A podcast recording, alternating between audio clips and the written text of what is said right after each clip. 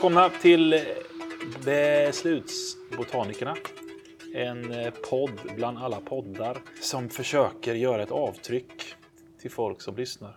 Det är svårt att göra avtryck till de som inte lyssnar. Eh, idag ska vi prata om Homo emoticus.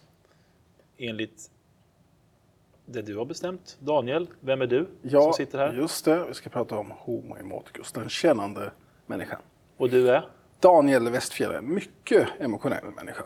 Känd tv-personlighet Ja, och professor i kognitiv psykologi här vid Linköpings universitet. Stämmer. Och vid vårt gemensamma forskningslab, så heter det kanske, eh, Jedi Lab. Just det. Judgment, Emotion, Decision and Intuition Lab. som har emotion i dess namn. Alltså. Ja. Så vi borde kunna en del om det här. Det, det kan vi en hel del om. Och jag sitter här med, med dig, Gustav Tinghög. Också känd från lokalradio. Ja, för tio år sedan. Ja. Och Det, började, det, det, ryktet började flagna. Falna kanske. Ja, just det. Ryktet flagar också.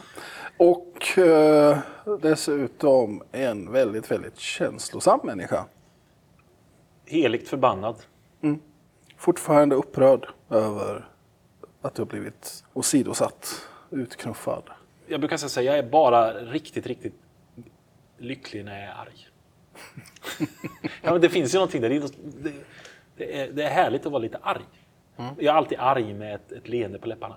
Ja, det är du faktiskt. Men du gillar ju att vara arg. Ja. Alltså, du, du, du får energi av det. Ja. Du går runt och, och gapar och skriker här och pekar framförallt.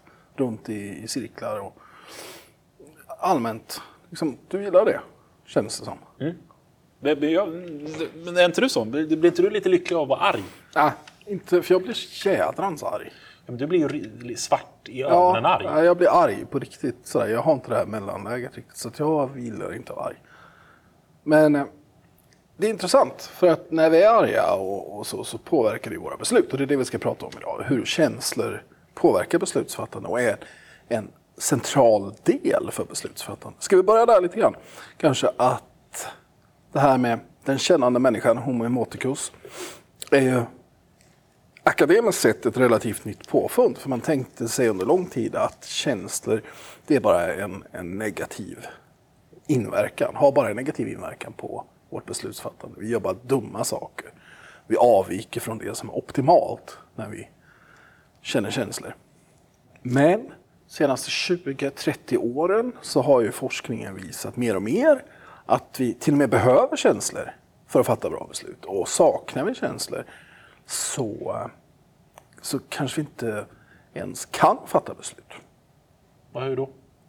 Ja, hur då? Det, Vad, vad har det, hur, vem har visat det? ja, det finns ju massor av forskning. Kan vi inte ge några exempel på hur känslor påverkar, påverkar vår, vår vardagliga beslut? Så jag, så jag är med. Okej, vi kan börja då med att den här känslan av ilska som du har, den kanske du hänger med dig hela dagen. Och påverkar dig, färgar alla dina beslut under dagen. Man kan prata om den som en orelaterad känsla. Den är orelaterad till besluten du tar, men den kommer ändå färga de beslut du tar. Så du går runt och är förbannad för att du har blivit utkastad från ett rum. Och, och det kommer påverka dig i din nästa situation. Du för med dig de här känslorna in i nästa situation och då kommer du fatta beslut på ett annorlunda sätt kanske än om du inte skulle vara arg. Det är ett sätt, sådana här orelaterade känslor. Ett annat sätt är den här magkänslan bara. Att vi, framförallt när vi fattar beslut baserat på erfarenhet och situation man känner igen, så är det väldigt effektivt att bara göra som man har gjort förut, lite vanemässigt. Eh, det funkar förra gången, funkar säkert den här gången. Eller att man går på, du brukar gilla att säga i varje poddavsnitt att om det känns rätt så är det rätt. Det är magkänslan lite grann. Jag har ju en av Sveriges främsta magkänslor. Faktiskt. En av bäst, Sveriges bästa magkänsla. Okej. Hur har det tagit sig uttryck? Jag, jag kan känna vad som är bra, bra och dåligt. Däremot kan jag eh, begåvats med kanske norra Europas sämsta analytiskt skickliga hjärna. Just det, för nu, nu är du inne på någonting, nu pratar du lite om det här med, eh, som jag pratade om tidigare med system 1, system 2. Det här är väldigt mycket system 1, alltså att vi, Vi behöver inte tänka utan vi kan direkt agera. Det är poängen lite grann med att gå på, på känslor. Um, och eh, de här två systemen pratar inte alltid med varandra. Men är inte du sån att du, du vill aldrig gå på magkänslan trodde jag? Nej, det vill jag inte. Så det är ett problem. För ja. då, eh, det är därför jag, det blir kaos. Du har, du har Sveriges bästa magkänsla men du, du agerar inte Nej, för man har ju också lärt sig att man ska tänka efter innan man fattar beslut. Ja. Och att man inte ska lita på sin magkänsla. Det är någonting som vi... Ja, tyvärr. Ja, att man inte ska lita på sin intuition, att man ska lita på sitt analytiska tänkande. Ja. Det är ofta felaktigt. Mm. Och då överanalyserar man beslut. Mm. Tror att saker och ting är mer komplexa än vad de egentligen är. Så är det. Eller att det kan vara så att man till exempel med analys inte ens kan lösa ett problem eller fatta ett beslut. Ja, för att man, är, man, har, man går på känsla och går på, på, på så, så, så, kan man ta in mer information. Ja. Om man analyserar saker så eh, fokuserar man oftast på, på, på, på en liten del av beslutsproblemet som man eh, fattar beslutet utifrån, tänker jag. Mm. Ja, det, stämmer. Det, det finns ju ett, ett väldigt omtalat och klassiskt exempel där som Antonio Damasio skrev en bok om som heter Descartes misstag. Eh, och som han ihop med Antonio Bechara gjort en massa studier på. Gammalt, det kom ut mitten på 90-talet de här studierna och boken kom väl slutet, ja, kanske också mitten på 90-talet, 94 kanske. Eh, som utgick från det här intressanta fallet med Phineas Gage som då var en rallare, så han la räls och när han gör det så behöver man tydligen ibland hantera explosiva ämnen. Så en dag när han stod och la sån här räls så var han med om en olycka som eh, gjorde att han eh, fick en järnstång, kom in under hakan, gick ut genom pannloben och egentligen tog bort stora delar av prefrontalkortex, alltså främre delen av hjärnan. Det som var häftigt med Phineas Cage det var att han överlevde. Sattes upp bäst, bästa Eh, skräckfilmsbanér och tryckte tillbaka lite pannben. Liksom. Eh, och eh, det som är intressant är att han var analytiskt ganska oförändrad. Han kunde prata, han kunde vara logisk och så vidare. Men han var personlighetsförändrad och framförallt var det sådana saker som eh, sociala relationer, impulskontroll. Och han blev sedermera en missbrukare, spelade bort alla pengar, blev av med sin familj och så vidare. Och det här fallet då inspirerade Damasio med flera att göra studier just av den roll som känslor spelar för, för pannloben och, och, så, den är egentligen tänkt att ha, göra mycket med analytiska förmågor. Men uppenbarligen så var det inte de som rök, utan det var känslor och kanske hur man översätter känslor och känslomässiga överväganden till man beslutssituationer. känslor förmågan att... Och det som skiljer oss lite grann från, djur, eh, alltså från djuren, att vi kan ha impulskontroll. Impulskontroll, men också, och det, det var ju lite fantastiskt snygga experiment som man gjorde då. För att en sak är den här fallstudien, men, men man gjorde experiment på någonting som kallas för Iowa Gambling Task, som är en, en beslutsuppgift där du ska dra kort från fyra olika högar. Och I vanliga fall när vi studerar beslutsfattande, då är det ofta så här att vi säger okej, okay, du kan vinna det här, eh, så här mycket pengar, låt säga 100 kronor, med 75 procents sannolikhet. Eh, och vinner du inte, får du singlar du slant och det inte blir 75 kronor, så får du ingenting. 25 sannolikhet. Vad han gjorde istället var att sätta upp en beslutssituation där man får lära sig från erfarenhet. Så man fick dra kort från olika högar. Man drar kort om och om igen, 100 gånger. Varje gång man drar ett kort så vinner man eller förlorar beroende på vad kortet visar man kan inte med analys eller logik egentligen räkna ut det här. Utan det är snarare så att det känslomässiga system 1 måste lära sig vilken korthög är bäst att dra ifrån. Och då såg han att, att vanliga människor som har en intakt hjärna, en intakt pannlob och ingen typ av hjärnskada, de var väldigt duktiga på att, lära sig efter 20, 30, 40 kortdragningar så hade man fattat vilka korthögar ger vinster och vilka ska jag undvika. Men tittar man på människor som hade nedsättningar i amygdala, som är traditionellt sett Eh, någonting som man tänker är involverat i emotionskänslomässig bearbetning av information. Eller om man tittar på människor som hade skador i prefrontalkortex. Då var det inte Phineas Gage-skador utan de har haft en hjärninfarkt eller så. De lärde sig inte helt enkelt från erfarenhet. Så de, var, de över de här 100 kortdragningarna så lärde de sig inte. Det var analogin lite grann är att de stoppar handen på den varma plattan om och om igen. Mm. Det är väl lite samma sak med, med individer med missbrukarproblem. Ja. Att de beter sig likadant i den här typen av experiment. Precis. Precis. Och, att, eh, och det kan ju bero på flera olika saker. Att det är nedsättning neurologiskt eller att belöningscentret är satt lite ur, ur spel. Men det var en av de första och kanske mest citerade experimenten som visar på hur viktigt det var också med att man utvecklar det som där man så kallar det för somatiska markörer, men vi kan kalla det för magkänsla bara. Att innan du väljer kort så får du en, en magkänsla som säger att nej, nej, ta inte den där korthögen utan ta den andra korthögen. Eh, och det gjorde ju att man fick ett lite annorlunda sätt att tänka kring det här med emotioners eller känslors roll i beslutsfattande. Jag tänker så här eftersom jag är ekonom, bara för att vi ska förstå känslor påverkar våra vardagliga beslut, våra ekonomiska beslut. Hur kan vi, du pratar lite om eh, processen när man är arg och att det påverkar, och det, det är fine. Men reklam exempelvis bygger ju väldigt mycket på känslor. Mm. En, en, en, en gullig hund som inte har med försäkringar att göra. Eh, exempelvis. Det innehåller ju inte någon direkt information. Det är ett sätt som känslor. Lotterier, alltså anledningen till att vi tar försäkringar, bygger också mycket på känslor. För vi är rädda för saker och ting. Eh, vi är oro, det är en känsla. Det får oss att, faktiskt vilja betala pengar för, för att slippa den oron. Även om det liksom inte finns någon, någon, någon riktig eh, förväntat värde i, i att ha den här försäkringen. Eh, hjälpbeteende är väl samma sak. Vi, vi berörs känslomässigt och, och hjälper folk. Eh, Förhandlingssituationer tänker jag också är någonting där känslor tydligt spelar roll. Folk blir förbannade va? och även om de skulle... Jag, jag sitter ju en del med... Jag har ett volleybollintresse va? folk ska förhandla sina kontrakt och sådär. Folk blir förbannade och tänker nu ska jag banne mig inte skriva på något kontrakt eller nu ska jag inte bjuda eh, upp.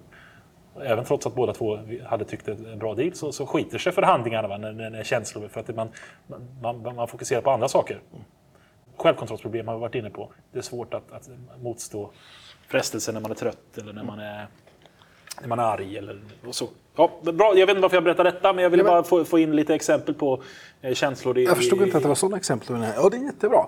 För det är precis det som är. Och, och det är ju bra att komma ihåg det. Att, att vi pratar inte bara om de här extremt starka känsloyttringarna. Utan känslor finns i bakgrunden hela tiden när det gäller affektiv information. Och påverkar vår, våra beslut hela, hela tiden.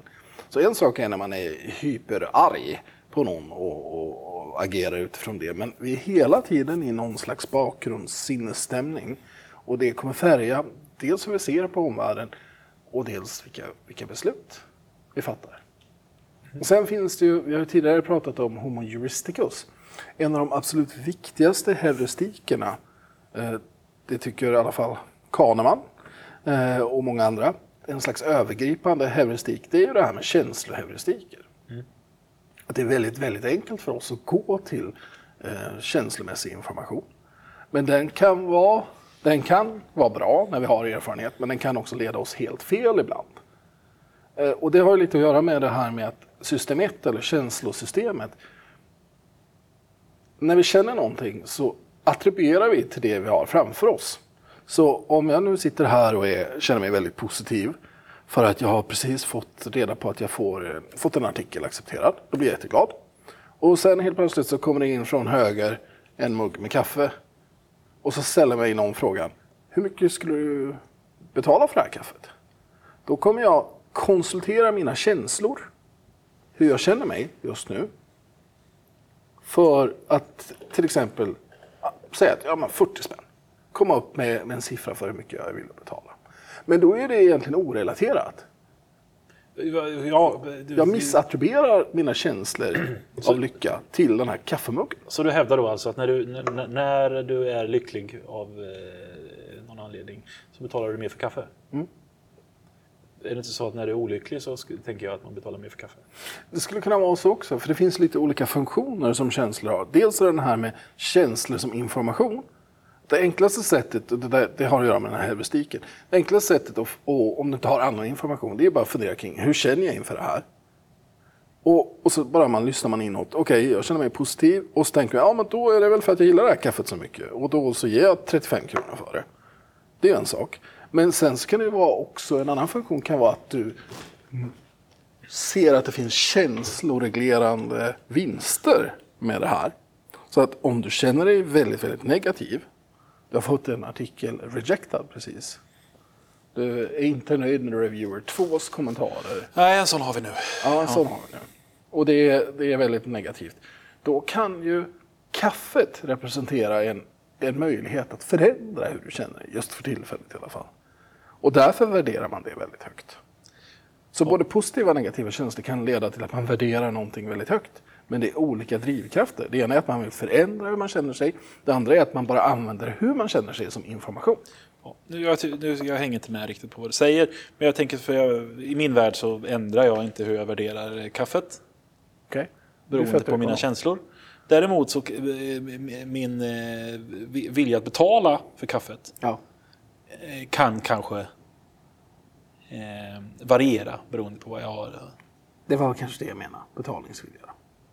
Ja, men jag menar, menar det, jag tänker inte det är inte samma sak känner jag. Att, och det handlar ju mer om att jag, jag vill ha ett kaffe och jag har kanske har svårare att motstå. Jag, det kostar eh, 50 spänn. Det vet jag, det är inte värt 50 spänn för det kostar ingen annanstans. Men skitsamma, jag är på gott humör, jag betalar väl 50 spänn. Så, så möjligtvis. Men jag tycker fortfarande det är en usel affär.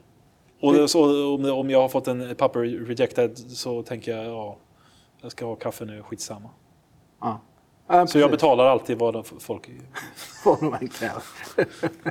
Oavsett. Men, men det här är, du pratar om reklam, det här är en av principerna med reklam och varför man har sådana här helt icke-relevant, de här eh, valparna som du pratar om. Vad har de att göra med försäkringen? Är det som så, som jag tänker jag tittar på TV, att man har mer känslo, vad ska vi kalla det, känsloladdad reklam eh, på nätter och kvällar?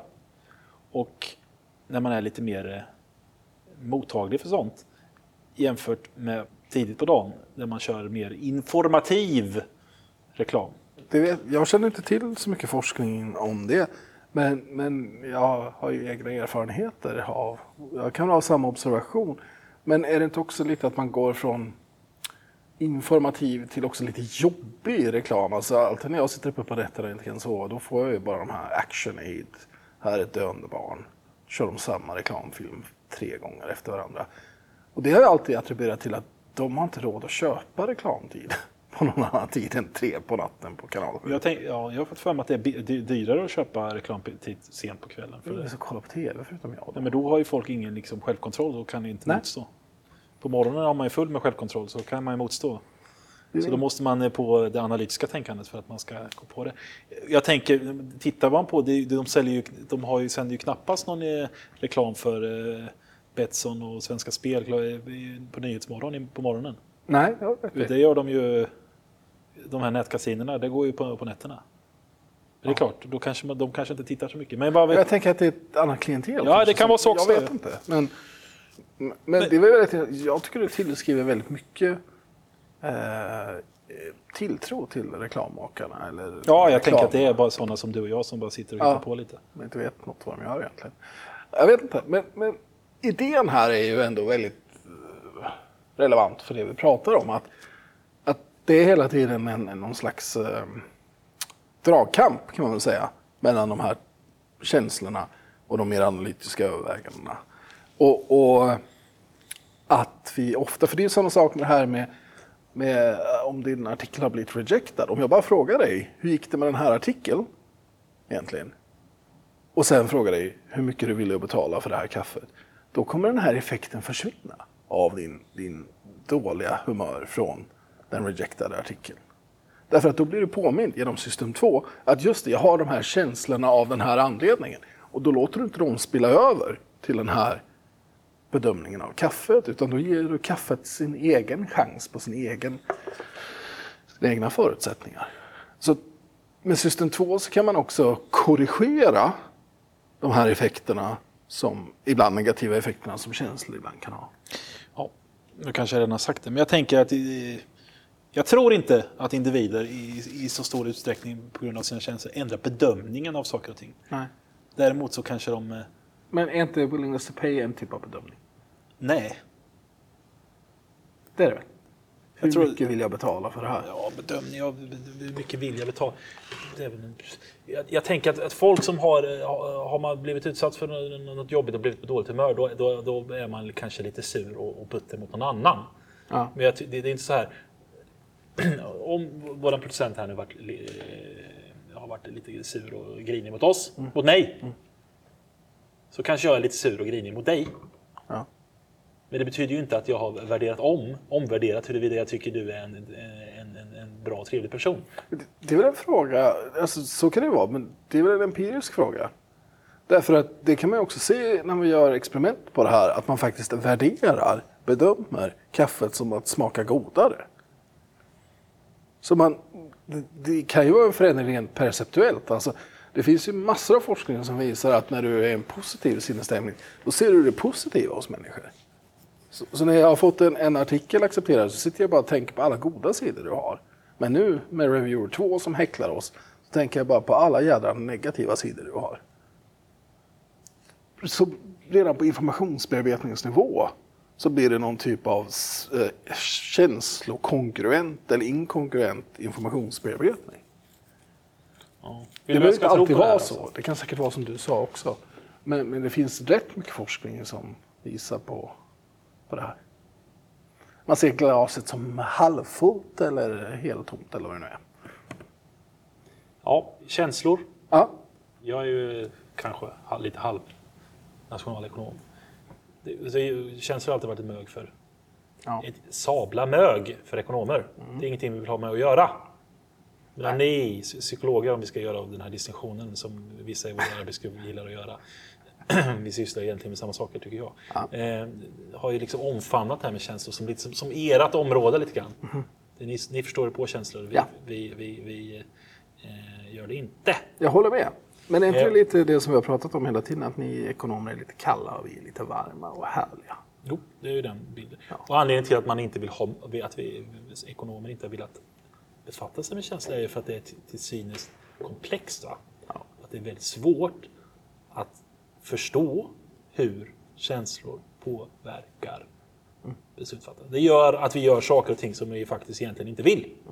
Att om man är ute och blir... Du till exempel har jädra temperament när du är ute och kör bil. Va? Ja. Peka finger åt folk, Ja, ja, peka finger åt och sådär. Ja. Och du kan ju göra ju saker som du känner sen kanske i efterhand. Det var inte så himla bra. Det är, ju, det är ju på grund av känslor. Men jag tänker så här va. Det finns väl ingenting som är så himla enkelt som att predicera hur våra känslor kommer påverka vårt beteende. Men hur tänker du då? Jag vet väl exakt eh, hur jag, när jag är hungrig, vad jag, hur, jag beter mig exakt likadant när jag är hungrig och går i affären. Ja. Ja, jo, ja, på någon nivå ska jag hålla med dig om att jo, vi lär väl oss själva av erfarenhet. För det ingår ju i den här affektheuristik, att, eller känsloheuristiken, att vi, att vi lär av erfarenhet. Men samtidigt så är det inte som att du förändrar ditt beteende för att inte falla för de här känslorna eller gå och handla när du är hungrig. Eller hur? Vad sa du? Exakt, du lyssnar inte ens nu för du är trött och hungrig. det kunde jag ha predicerat med 100% säkerhet. Nej, men grejen är så här, känslor de uppstår plötsligt. Okej, det är fan. Eh, det, och på så sätt är de lite oberäkneliga. Men vi, vi, vi, vi, både du och jag vet ju när känslor uppstår. Ja, Det kan vi, ju- jag blir arg av, av att när någon bokar över mitt eh, Ja. konferensrum här borta. Ja. Jag vet. Jag kan, jag kan säga vilka, vad, som, som gör mig, eh, vad som skapar känslor hos mig. Med, däremot så är det mycket svårare att, predicera, hur, och jag kan också göra det för, på dig, predicera när du blir arg, trött och eh, med ganska vad, det är som gör det. Däremot är det väldigt svårare att, att förstå hur du tänker, va? rent analytiskt. Det är fan det som är det svåra med, med människor. Inte hur de reagerar känslomässigt, det är ganska enkelt att förstå. Ja, jag håller med. Samtidigt så är ju känslor väldigt personliga eller idio, idiosynkratiska. Så att det som jag reagerar på ett visst sätt på, det behöver inte du reagera på samma sätt på. Så det är därför lite svårt att få de här gruppeffekterna. Som om vi gör en prisförändring, om vi säger att sannolikheten förändras i en gamble, så vet vi att människor kommer processa det på ett liknande sätt analytiskt allihopa. Men känslorna som människor har, de kanske inte förändras på samma sätt. Så jag håller med dig till viss grad, men jag håller också inte med alls. Därför att visst, det är svårt att förstå vad människor tänker, men, men det är lättare nästan på en gruppnivå att predicera vad man tänker än vad man känner. Därför det kan gå åt helt olika håll med känslor. Och känslor är ju lite så av och på. Okej, i den här situationen så kände jag ingenting. Och nu känner jag jättemycket för att det är också någon slags ackumulerad effekt över tid. Vad är känslor? Vad är en känsla? Jag vill konkret definiera det nu för mig. Ja, tack för det. det behöver vi ha typ tre podcastavsnitt att definiera. Men vi kan, visst. det Alltså, finns massa olika typer av känslor. Man kan vara arg, man kan vara glad, man kan vara kär, man kan vara eh, hungrig. Man kan vara... Är det en känsla förresten att vara hungrig? Ja, det kan det vara. Det beror Men, men, men är det inte, är det inte en, en central sak kopplat till känslor är att det är antingen eh, man, man går i något fight or flight mode när man har en känsla. Antingen, antingen så vill man eh, du är en jäkel eller man, man vill liksom attackera på något vis. Eller så vill man eh, fly undan och liksom krypa in i sitt skal. Och är, är, det är de, oftast de två Ja, ja och det, absolut. och, det, och, det, och det, det är väl en... Det är väl en grundläggande karaktäristik, speciellt för de här lite mer starka känslotillstånden. Och det gör det lite intressant också, för till skillnad från analytiska processer så finns det ofta en stark... Eh, det är klart att det finns en biologisk eh, korrelat till tankeprocesser också, men det finns en väldigt stark fysiologisk eh, komponent i, i känslor också. Så när man blir arg då förändras puls och svettningar och värme i kroppen. Och det här fight-flight-systemet är kopplat med det autonoma nervsystemet, det parasympatiska och sympatiska systemet som gör oss just redo för fight eller flight. Eh, så det är massa saker som händer i, i kroppen rent eh, fysiologiskt också. Så att man behöver inte göra hjärnavbildningsstudier utan man kan mäta bara folks svettningar i händerna, alltså hudkonduktans, för att kunna eh, få ett mått på hur känslomässigt starkt de reagerar i vissa situationer. Men det, här, det där är också intressant för att det gäller ju mer för de här jättestarka känslorna. Men vi är ju hela tiden i ett känsloläge. Så en definition som jag skulle vilja ha av känslor är, förutom att den här kopplingen till beteende finns, vilket är väldigt intressant för oss som studerar beteende. Känslor är alltid kopplat till någon typ av, av, av beteende. Som när vi försöker förändra eller behålla känsloläget. Det andra är det här med fysiologi, att det ofta finns en slags fysiologisk komponent som är mätbar. Man kan se på folk när de är arga i ansikten eller man kan mäta på olika sätt. Eh, hållning och röst och vad det nu må vara. Men den tredje saken det är ju det här med att det finns en subjektiv kvalitet upplevelsemässig. Och, och den behöver inte alltid vara så stark. Och jag tycker fortfarande vi är ett känslomässigt tillstånd. Man pratar ofta om, om att vi varierar lite i positiv, negativ upplevelse och neutral. Och sen så har vi olika vakenhetsgrad. Så, så hur trött man är eller hur pigg man är skulle man kunna säga. Det, det bildar en tvådimensionell rymd som vi hela tiden vandrar runt i. Så att när du känner dig lite trött och, och, och börjar känna dig uttråkad då är du lågaktiv och, och negativ. När du är förbannad då är du negativ också men hög aktivering, hög arousal. Och sen om du är på den positiva sidan och känner dig så här, ah, jätteglad så, då är det hög arousal positivt. Och sen flest, merparten av tiden ligger vi och hovrar någonstans runt lite positiv, neutral, lite negativ. Det är fortfarande känslotillstånd som vi har hela tiden och som färgar, färgar vårt beslutsfattande. Så att en emotion är en sak, en känsla, vi har många termer Ja, för okej. samma sak.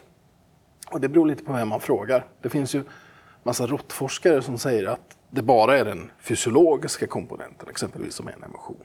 Medan sen så fast pratar man om massa humanforskare som säger att den upplevelsemässiga komponenten, det är det som är känslan, feeling.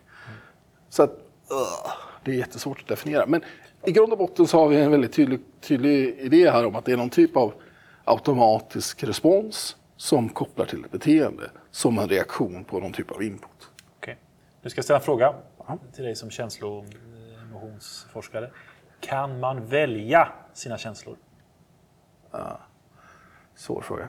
Eh, det finns massor av aspekter på det här. För, så för det första va, så är vi ju jättedåliga på att förutsäga hur vi kommer känna oss i framtiden. Det här med det som kallas för affective forecasting på engelska, att förutsäga våra känslor. Vi är ganska dåliga på det. Det innebär att vi har svårt att välja våra känslor också. Vi vet inte riktigt nödvändigtvis vad det är som gör oss lyckliga eller hur lyckliga vi kommer bli och hur länge vi kommer vara lyckliga. Däremot så, så fort en känsla uppstår, eller när vi triggas igång den här känsloresponsen, så börjar också regleringsprocesser. Vi har ett psykologiskt immunförsvar som hela tiden försöker få oss att, hålla på någon slags balans. Så vi, inte, vi kan inte vara för arga för länge. Vi kan inte vara för ledsna för länge. I, som en normal individ i alla fall. För att det är så energikrävande. Ja. Det, det tar så mycket på våra resurser.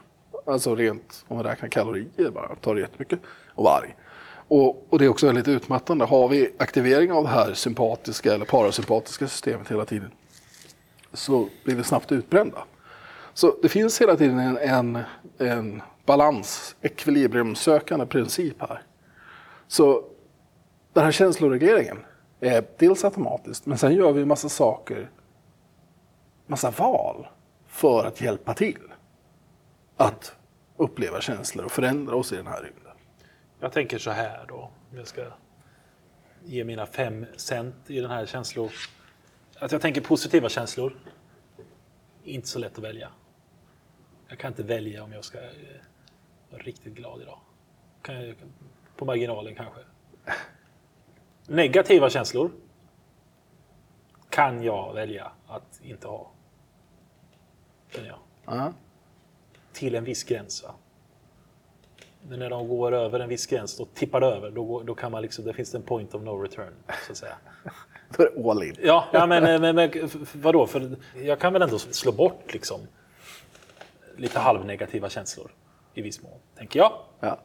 Eh, och sen tänker jag att ja, man kan väl försöka...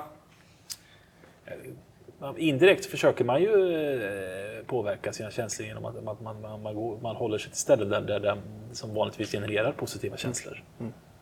Eh, Så på något indirekt sätt så kanske man kan välja sina känslor. Man umgås bara med, med, med personer som, som, som ger positiva känslor. Man går bara och tittar på det fotbollslag som ger positiva känslor. Ja, det vet jag tusan. Men också det som är centralt här är ju att kraften av känslor för individer blir så otroligt mycket större när någonting sker oväntat. Vilket är det, är det svåra med att kunna välja sina känslor. Det är därför det är så gött. Va? Tidigare, förr i tiden när jag höll på IFK Norrköping och de eh, härjade i botten av allting. För det, det var ju liksom, när det, när det oväntade skedde så var det så jäkla gött. Mm, då är det så väldigt starkt. Ja, Men det är samma sak med det negativa. När det oväntat negativa händer. ja, Som det är nu. Ja. När, när folk är väldigt deprimerade över att Norrköping inte leder. Ja, nej, ah, ja, du har rätt. Och det är ju förutsägbarhet lite grann av de här känslorna. Um, som man tror jag man lägger ner rätt mycket tid på att försöka kontrollera sin, sina känslolägen. Och ett, ett annat bra sätt för att kunna, kunna, kunna påverka sina känslor då i det här sammanhanget borde ju då vara, om jag en liten spaning, är ju alltid varit så att man håller väldigt låga förväntningar på vad som ska, vad som ska ske. Eh, Jag är inte så säker på det. Du, du har hävdat det här i typ varje avsnitt också där med låga förväntningar så blir ingen besviken. ja, men det är ju så folk gör ju. Problemet med låga förväntningar och, och kopplat till känslor är att känslor ger oss också en, en riktning och en motivation. Så har du, har du en ska säga, förväntan om att ingenting bra kommer hända mig ändå så är du inte speciellt motiverad att röra dig i någon riktning. Så, så alltså, om, om förväntan är att äh, det spelar ingen roll vad jag gör, allt går åt, det är bara som det är ändå. Det är inte eh, pinnacle av motivation. Nej, men eh, när vi skickar in... Eh, vi har slitit eh, och skickat in en, en, en tidning, eller, eller tidning, vi har skickat in en artikel till en, en tidskrift. Eh, Då är det ju ett, ett lätt sätt, och det märker man väl hos många. Tänker sig att men den blir antagligen rejectad. Man förbereder sig på, på det redan och har låga förväntningar. Då blir man inte så himla... Det blir inte så jobbigt sen när den blir rejectad. Nej. Så gör man ju hela tiden. Ja. Men, men Eh, det är ju bara strategiskt. För att, Ja, men det är det jag menar. Så man kan ju strategiskt eh, påverka sina känslor på så vis. Mm. fast det är ju någon typ av nedtryckning, supplinering av, av känslor. Och det är ju inte i långa loppet speciellt bra. Men sen, jag menar, det är en annan typ av känsloreglering som vi håller på med. Det är ju för att, att man, det som kallas för reappraisal exempelvis, att vi, vi omtolkar situationen. Så när den väl blir rejectad, den här artikeln, då beror det inte på att det var dåligt, utan det beror ju på att, att granskarna var dumma i huvudet och redaktören var dum i huvudet. Och det var inte oss det var fel på. Och så där. så då försöker man tolka om situationen för att distansera sig från de här känslorna. Men, Men, ja, mm. Nej, jag ville bara säga det att, att det här med, med att eh, vad ska man säga, söka upp vissa situationer och undvika andra situationer. Det ligger till grunden för det här med känsloheuristik som vi också ska kreditera till Paul Slovek faktiskt, vår gode vän och eh, role model här i livet. Han, han, hans idé är ju att när vi går genom livet så taggar vi all information vi får med affektiva taggar, känslomässiga taggar. Det här är positivt, det här är negativt, det här är jätte, jättepositivt, det här är jätte, jätte, jätte negativt. Och så sen när vi ska fatta beslut om det, ska jag göra det här igen? Då går vi bara till den här känslopoolen och tittar. Ah, här var det ett plus, då gör vi det igen. Här var det ett minus, då gör vi det inte. men kan man inte sätta taggar då genom, att- som inte har med känslor att göra? Jo, det är klart man skulle kunna göra, men de är mycket, mycket svårare att eh, dels sätta dit och de kräver mycket, mycket mer resurser. Och sen är de inte tillgängliga annat än genom analytisk Analytiskt tänkande. Det har ju Paul Slovak visat bland annat. Att till exempel när du sätter folk under tidspress och de inte kan tänka, då litar man jättemycket på de här känslotaggarna. Därför att då finns det inte utrymme att tänka vad som är bra och dåligt. Och, och, och det är ju poängen här, att har man då redan gjort det här på ett bra sätt, att okej, nu kommer jag ihåg att jag ska inte äta sushi. Det är ett typiskt exempel på en snabbbeting, liksom när du blir magsjuk när du äter sushi. Då äter du inte sushi på ett tag igen. Hur mycket du än vet att du kommer antagligen inte bli magsjuk igen. Så känslosystemet har väldigt starka sådana här, det är nästan som betingade reflexer.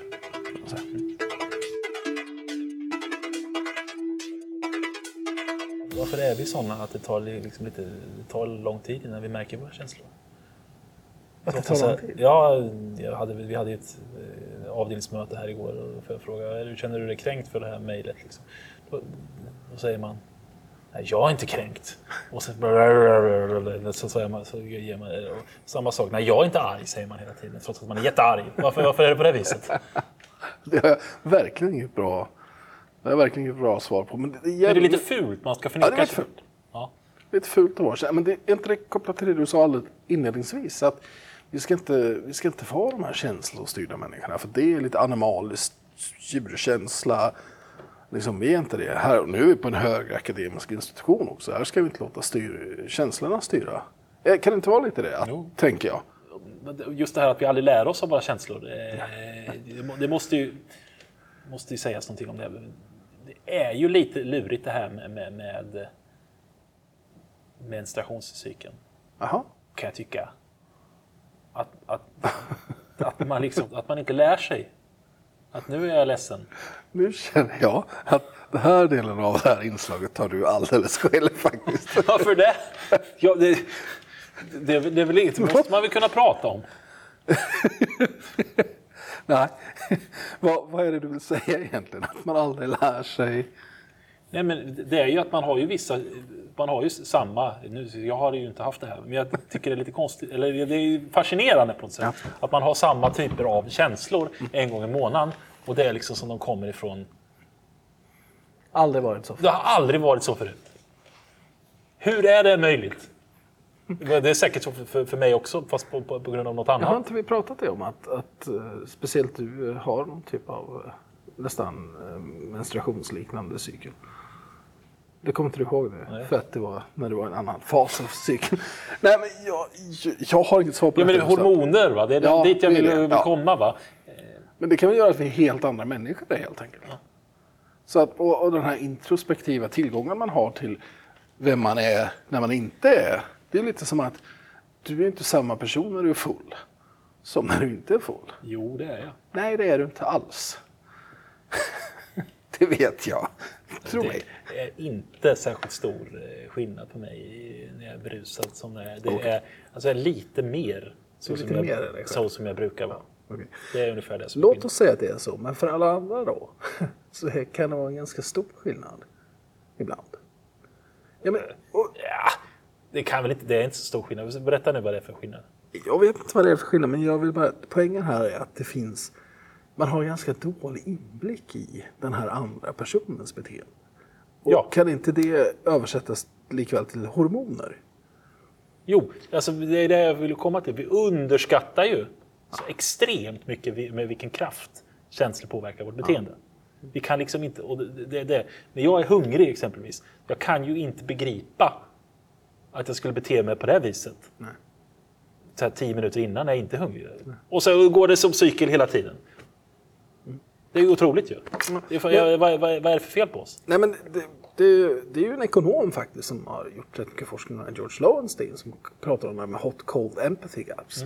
Att när vi är i ett kallt tillstånd, då kan vi inte föreställa oss hur det är att vara i varma tillståndet. Eller tvärtom, när vi är varmt så kan vi inte föreställa oss hur det är att vara kallt. Ehm, han har gjort jättemycket studier på det med hunger och han gjorde en studie som jag Du har, ja, du har väl accepterat... Är det, det är hemligt eller? Nej, nej, det är inte hemligt. Du har accepterat Jag var hans gästredaktör för, för en, eh, ett specialnummer av Journal of Behavioral Decision Making. Där han skickade in en artikel, väldigt speciell, där man fick svara på huruvida ja, man fick bedöma en massa manga-porr helt enkelt. Och så fick man också svara Vadå på... bedöma? Ja, man fick bedöma. Var det- bedöma. ge Ja, man fick bedöma det. Men sen fick man också göra en massa andra bedömningar.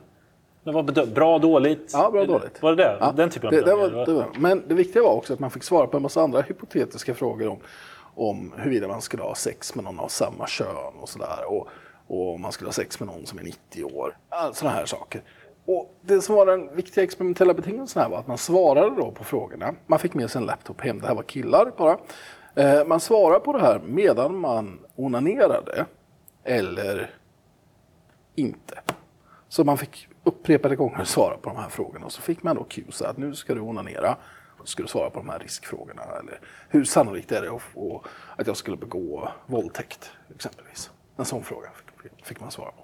Och så får man svara på det när man onanerar och när man inte onanerar. Och så såg han en väldigt, väldigt tydlig effekt. Och så I ena fallet så är det väldigt hot, sexuellt het situation. Då har man inte så bra inblick i hur man skulle agera när man är i en kall situation. För då får man ju samma person svara på samma frågor när de är heta och när de är kalla. Det var ju en väldigt kontroversiell artikel att acceptera till en vetenskaplig tidskrift. Men alla etikaspekter var täckta där. Men det är ett jättebra exempel. Och du, var du som accepterade denna? Det var jag som accepterade. Ja. Och du har fått rätt mycket skit för Jag har fått ganska mycket skit för det. Det är väl inte den mest populära artikeln någonsin. Jag tycker det är en jättebra studie av just det här hot cold empathy gap. För att man, har, man är ju i sin egen kontroll. Så att du får svara på det här. Lite äckligt liksom. Men du får svara på det här ett par gånger. Skulle inte vilja vara labbassistenten där och samla in de här laptoparna. Nej, de, när, ja, det väcker en del frågor det här. Ja, det gör det verkligen. Vi kanske inte ska, men jag måste ändå få fråga. När, när börjar det hot? Alltså när är det hot?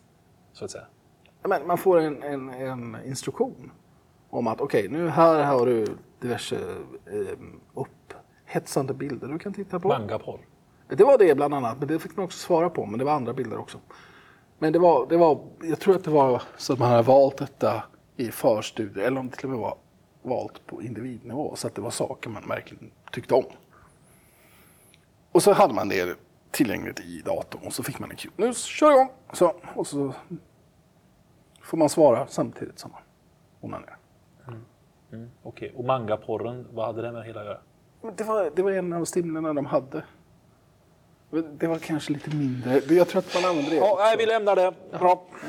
Jag tycker det var intressant. Ja, det var intressant. intressant jag, inte, jag, jag fattar inte riktigt eh, eh, själva eh, hot-betingelsen. Hotbetegelsen är att du onanerar. Ja, jag fattar. Det Ja. fattar jag. Ja. Och den andra är att du inte gör det. Och så Ja. svarar du på samma frågor. Och det, frågorna är av en, av en sexuell natur. Ja, jag tänker, det själva hot borde ju vara runt själva klimax.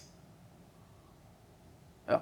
Jaha, du menar så. Ja, eh, nja, alltså det måste vara före klimax. Som de mätte. Ja, Jag har inte kommit ihåg detaljerna här av den här studien, men det vet jag att det var. ja. Okej. Ja, ehm, Vi fortsätter. Eh, var ska vi ta oss någonstans? Nej, jag vet inte. Vad är det mer vi behöver säga om Homo eroticus? Alltså, vi har Jag- kommit fram till att känslor kan vara både bra och dåligt. De kan vara relaterade och orelaterade till beslut. Jag tycker att vi ska säga någonting. Ja, men, hmm. Vi pratar mycket känslor, vi kanske inte pratar så mycket om homo emoticus. Men jag vill ändå säga att vi tror ju, vi som individer, att vi är inte så mycket styrda av känslor. Men- vi är det. Vi tror att vi är väldigt analytiskt lagda. Men det är oftast våra känslor som styr beslut. Det finns en massa... massa det finns lite in- individuella skillnader där också. En del personer gillar att vara lite mer känslostyrda än andra personer gillar att vara lite mer analytiskt styrda. Men generellt sett så, så skulle man kunna hävda att även de individer som, som tycker att de är väldigt analytiska går nog mycket på känslor. dit jag vill komma var känslor och, och, och eh, signalvärde. För det, känslor har ju ett stort signalvärde.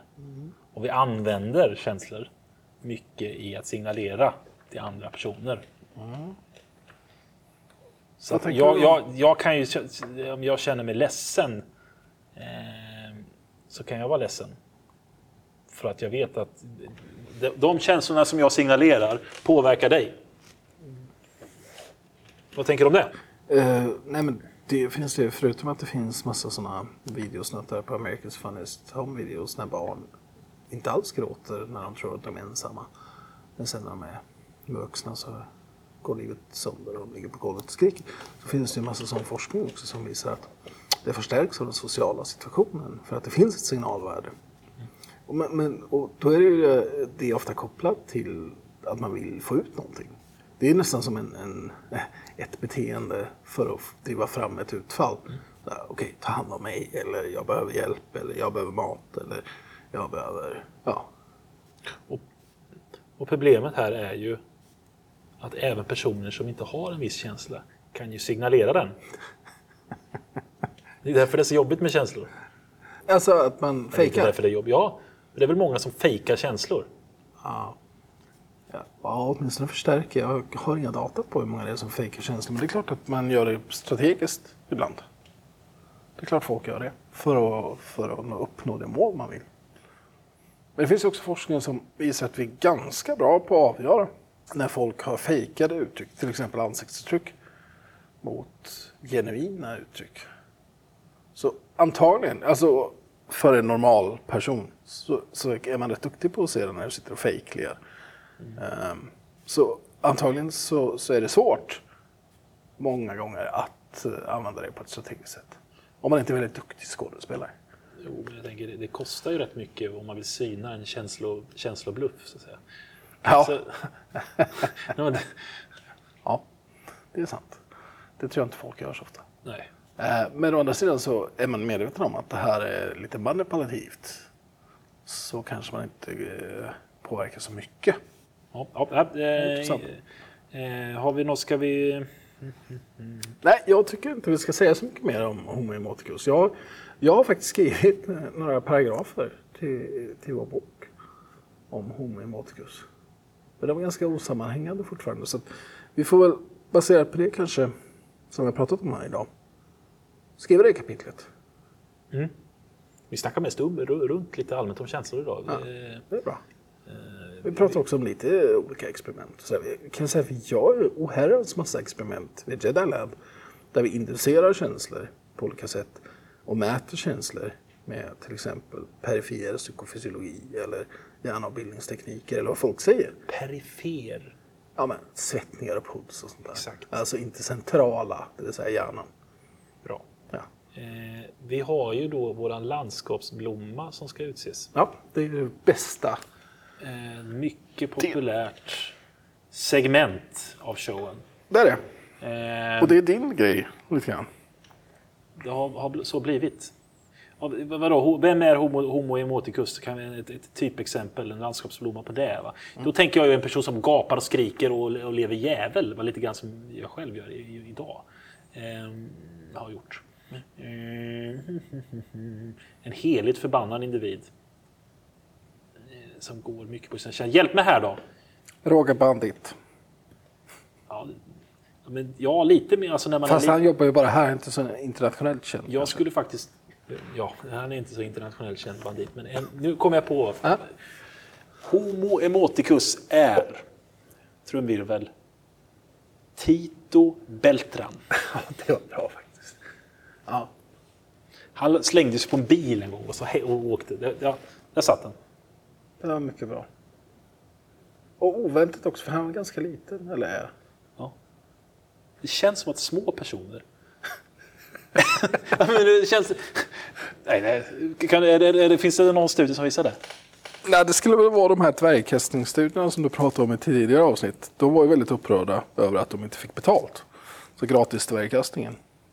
Men kan, ja, men det, nu, kan det inte vara så att små, när man är väldigt liten, kortväxt alltså, att, att man behöver signalera mer känslor Ja, så kanske för, det kan för, vara. för, för att få eh, göra avtryck i... Kan det vara så? Vi- Klart det kan vara så, det vet väl inte jag någonting om. Jag tänker definitivt inte sitta här och säga att det är så. Det får du säga själv.